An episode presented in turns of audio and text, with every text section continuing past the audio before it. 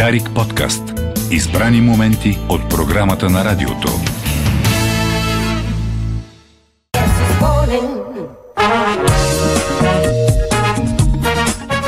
9:11 минути, 3 май, сряда, и това е Румен. Аз съм Румен. Здравейте. Факти по време на Румен. На какво? На атентати. Факти по време на атентати. Атентати. Да. Драматично започва. Много драматично. Все пак хората трябва да се събудят, да разлеят малко кафенце, докато слушат радиото, от което ще ги събуди повече, защото да се залежат горещо кафето, се бужда повече. В това студио не бива да се разлива кафето. Не трябва. Само се пие. Само се пие догоре. И се до вратата. Защото и не се разлива по студиото и почва да е неприятно. Така. Румене, щях да кажа, има ли ти си знаеш днес? Има ти си знаеш. Има през сряда е. През сряда е най-хубавата. Сряда е тази, която е през сряда. Или когато се пада да е ден, в който получавате заплата. Може би почти съвпадат за някои хора, защото сме трети, така че. Хората имат пари, имат ти си знаеш, могат да ликуват. Как? С кого ще ликуват днес? Ще бъдат с Гого Вълчев, сме да твърдя приятел, сътрапезник и много приятен събеседник. Сътрапезник е много хубава дума. Сътрапезник е страхотна дума. Аз много обичам и много обичам да използвам, защото не каниш всеки на масата си. Сега не е в най-високите рангове като авер или аркадаш, но пак... Авер аркадаш носи така други ориенталски... Да. Но сътрапезник си е май... Приятна дума е. Сега мога да звънем на банда да ги питаме колко е българска, дали колкото паметника Шипка, или не е чак толкова българска. Трапеза на гръцки беше банка, не? Май да. Май е така. Съкредитополучател, което пак не е никак малко, ти не би поканил всеки да теглите кредит. Ами да, всъщност не всеки би се съгласил да ти е. Точно така, да е поръчител. Добре, започнахме с факт номер 1, че днес има ти си знаеш след колко? 14? След 14 от 2 до 4 ще има. Факт номер 2, че сме двама в студиото, защото колегата Райчев е в... Лудогорието на Испания. Това след малко, след 9:30 ще го чуем директно. Пряка връзка от Баския. Страхотно. Да. Няма търпение да го чуя. За да си прекарва страхотно. И факт номер 3, който реално е факт номер 1, е всъщност леко свързан с събитието в последните дни. И моето предложение, как да не се притесняваме толкова за главния прокурор и какво може да се случи. И мое предложение е следващ главен прокурор да е нещо, което египтяните са използвали, да си вземем павиан. Да си вземем павиан. Говорили сме в това шоу и преди, че те са доста интелигентни маймуни. Става въпрос за един, който е бил стрелочик, сме си казвали как е управлявал всъщност линиите на влаковете, и то е доста успешно. В фараонски времена, в по-старите праегиптяните, реално са използвали павиани в полицията, като структура на еквивалент на полицията тогава, за да хващат крадци. Защо са го правили? Първо, защото те са изключително, павианите са изключително силни, бързи, маймуни могат да скачат на много високо, много пъргави, така че трудно можеш да им избягаш. Също така, тестовете, които са правени за памет, те са едни от имат най-добрите постижения, така че много лесно могат да запомнят лице на престъпник и да го гонят в пазари, които са пълни с хора, докато не го хванат. А как става, бе? Държат го с на някакъв каишка, някакъв повод, и той тича след престъпника. Има запазени иероглифи, в които се вижда, примерно, мъж, който бърка в кошница, примерно, да откране нещо, и един павиан как се е нахвърлил върху него, върху кръка му, и мъжа се обърна към полицай и най-вероятно го моли да привика павиана, за да се отърве от него. Явно са податливи на команди и може да бъдат тренирани. И се справят, може би, тъй като са нямали немски овчарки, още Германия не са знаели, че има Германия в Египет, и нямало как да вземат немски овчарки. Няма как да знаят да имаме и българско, такова, и нашето балканско куче, което се справя страхотно. Също са нямали досег до него, така че са разполагали явно с или много малко кучеки породи, или павяна е бил най-куче-кучето тогава. Все пак те са известни като песоглавци, песоглавци. Т.е. с глава на пес. Да, така, песоглавец също е хубава дума. Да, песоглавец. Значи, сътрапезник, песоглавец. Две хубави думи, мисля, че са имат чисто български корени. Аз като бях малък си мислих, че нещо свързано с пясък, мисля, главата ти е... Тъй като знаех, че те маймуни са в, близо до пустинята, част от ареала им. И си представих, че просто си слагат пясък на главата или си завират главата в това. Не го свързвах, че е свързано с пес, с куче. Да, и песоглавът за мен беше просто маймуна, когато си зарива глава. Но всеки си е имал право да бъде глупав като малък. Това е първото, така че ако искаме да не се притесняваме чак толкова, може си наемем павиан. Добре. Втория факт е свързан с... опиянението във власт и опиянението от алкохол, как биват свързани в едно. Ако власт и алкохол слагаме равенство, така ли? Слагаме, че или... в тази история конкретно са обвързани двете. Добре. Разиграва се всичко по време на 30 годишната война от 1618 до 1648, която за разлика от 100 годишната, която не е 100 години, 30 годишната си спазва обещанието и си е 30 години, колкото си казва по мандат толкова 30.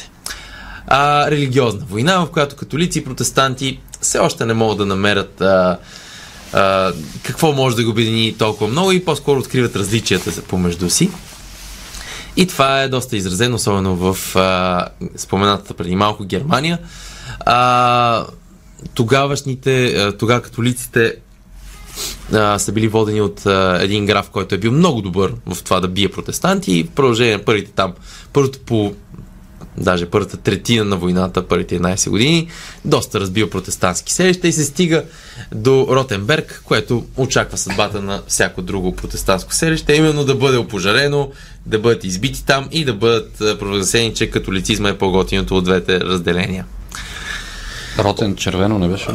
Мисля, че да. Не съм. Нямам грам идея от немски, така че би трябвало да е Ротенберг, да, би трябвало да е червения град.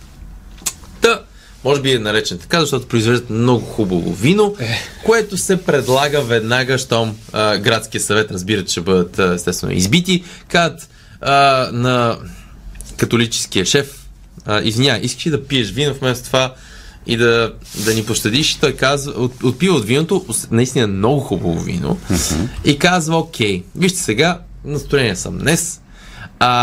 Ако намерите човек, който да изпие, сещаш се от тези чаши, които са с капачка отгоре. Да. Много хубавите чаши там. Да. Който изпие галон еквивалент, който е 3 литри 700 и нещо на едно стоене, на смисъл на едно черпене, примерно да стоиш на маста. Ако намерите човек, който успее да го направи, ще и пощадя града, разбира се. Обаче, който не успее естествено да го направи, ще умре. Ротен, само извинявай, транслейт ми казва, че значи гниене. Изгните, че дойде гнил този град. Има нещо датско в гнилене, има нещо гнил в Дания, има нещо гнил в... червено. Така, слушам те внимателно. И хората, нали, кой ще намерим и накрая... Рот е червено. Там идва объркването ми, да. Така. Хората се чуят кой ще ни спаси и естествено се появява кмета на града. Еквивалента на титлата кмет. Това по-скоро е човек, който наглежда хората. Но кмет. И той сяда, взема тази коскоджа чаша и изпива. Успява да изпие за почуда на всеки, който е там. Разбира се, този граф, католическия, си спазва обещанието, казва, окей, браво, евала, успя да изпиеш това. Съжалявам за черния ти дроб, който най-вероятно е пострадал адски много, оцелява кмета. Но това е да имаш градоначалник, който би направил всичко за теб.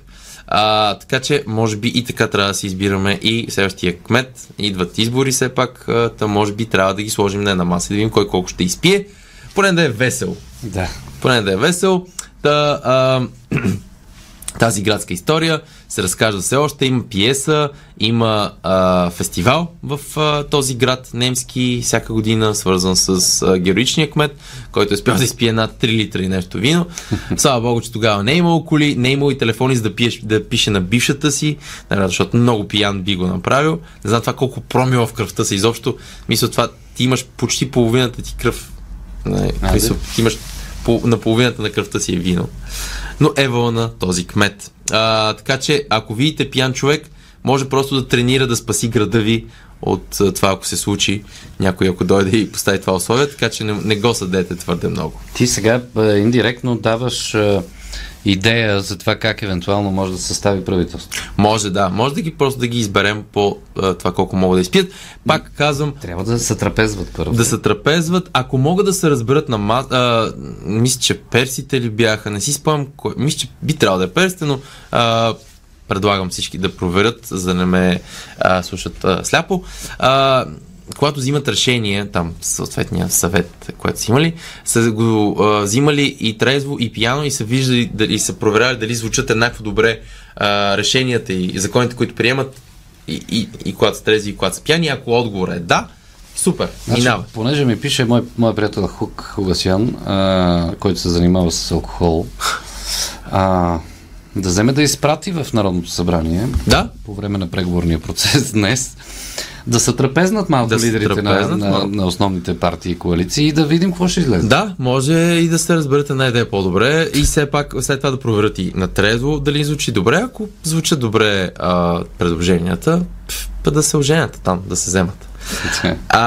Това беше факт номер 2. Факт номер 3 е свързан с дуелите. Изкачваме се 200 години по-късно. Между другото, на днешната дата, аз много бях изненадан, сега като проверявах и тотално не мислех да е свързано. То никога не е свързано, но на 3 май 1808 се случва един от по-интересните дуели.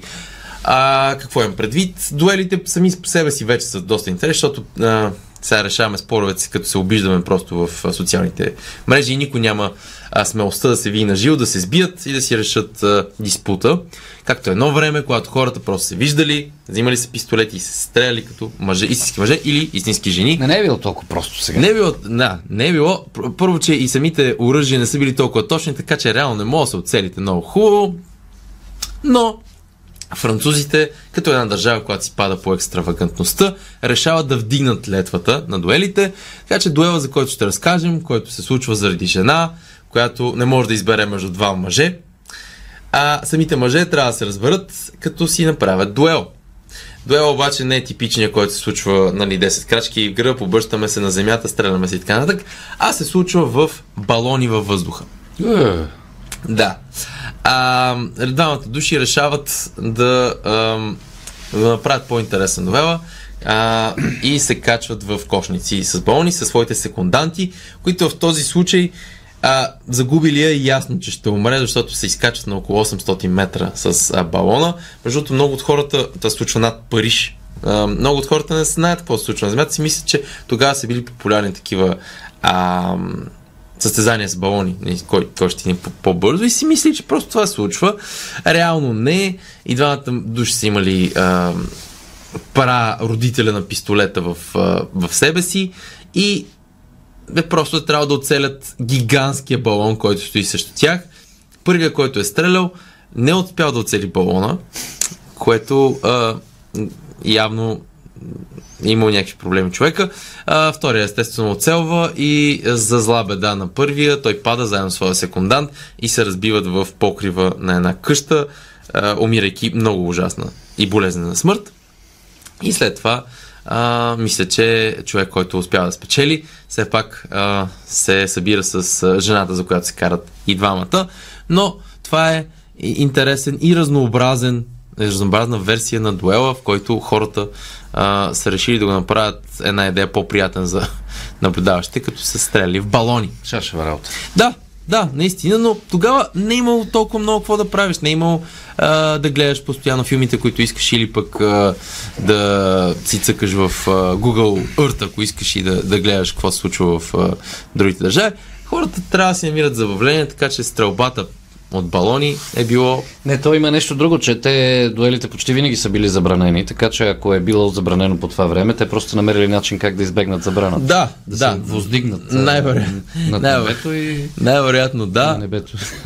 Въпреки, че има нали, много по-ранен период, мисля, че Луи 13, ако не се лъжа, някой от по-ранните Луи, е издал изключително много такива правила.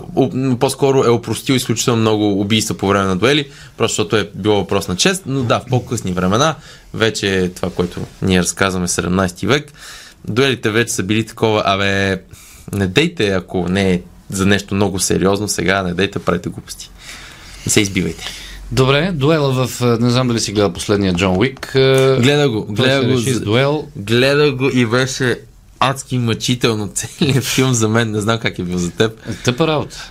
Просто аз по едно време се изморих да го гледам колко много страда и се търкали и се бият и се стрелят. Чисто физически, гледайки го, се изморих. Не знам как. Особено там сцената с стъпалата. Там, де трябваше. Това беше най-теглото нещо. Да, колко пъти се качва, пръща, бит, стреля, убива, пак гърмя и... Но ако беше на Шипка, нямаше да успее. Смисъл толкова да ги изкачи. На Шумен? На Шумен също. 1300 стъпала със сигурност не може.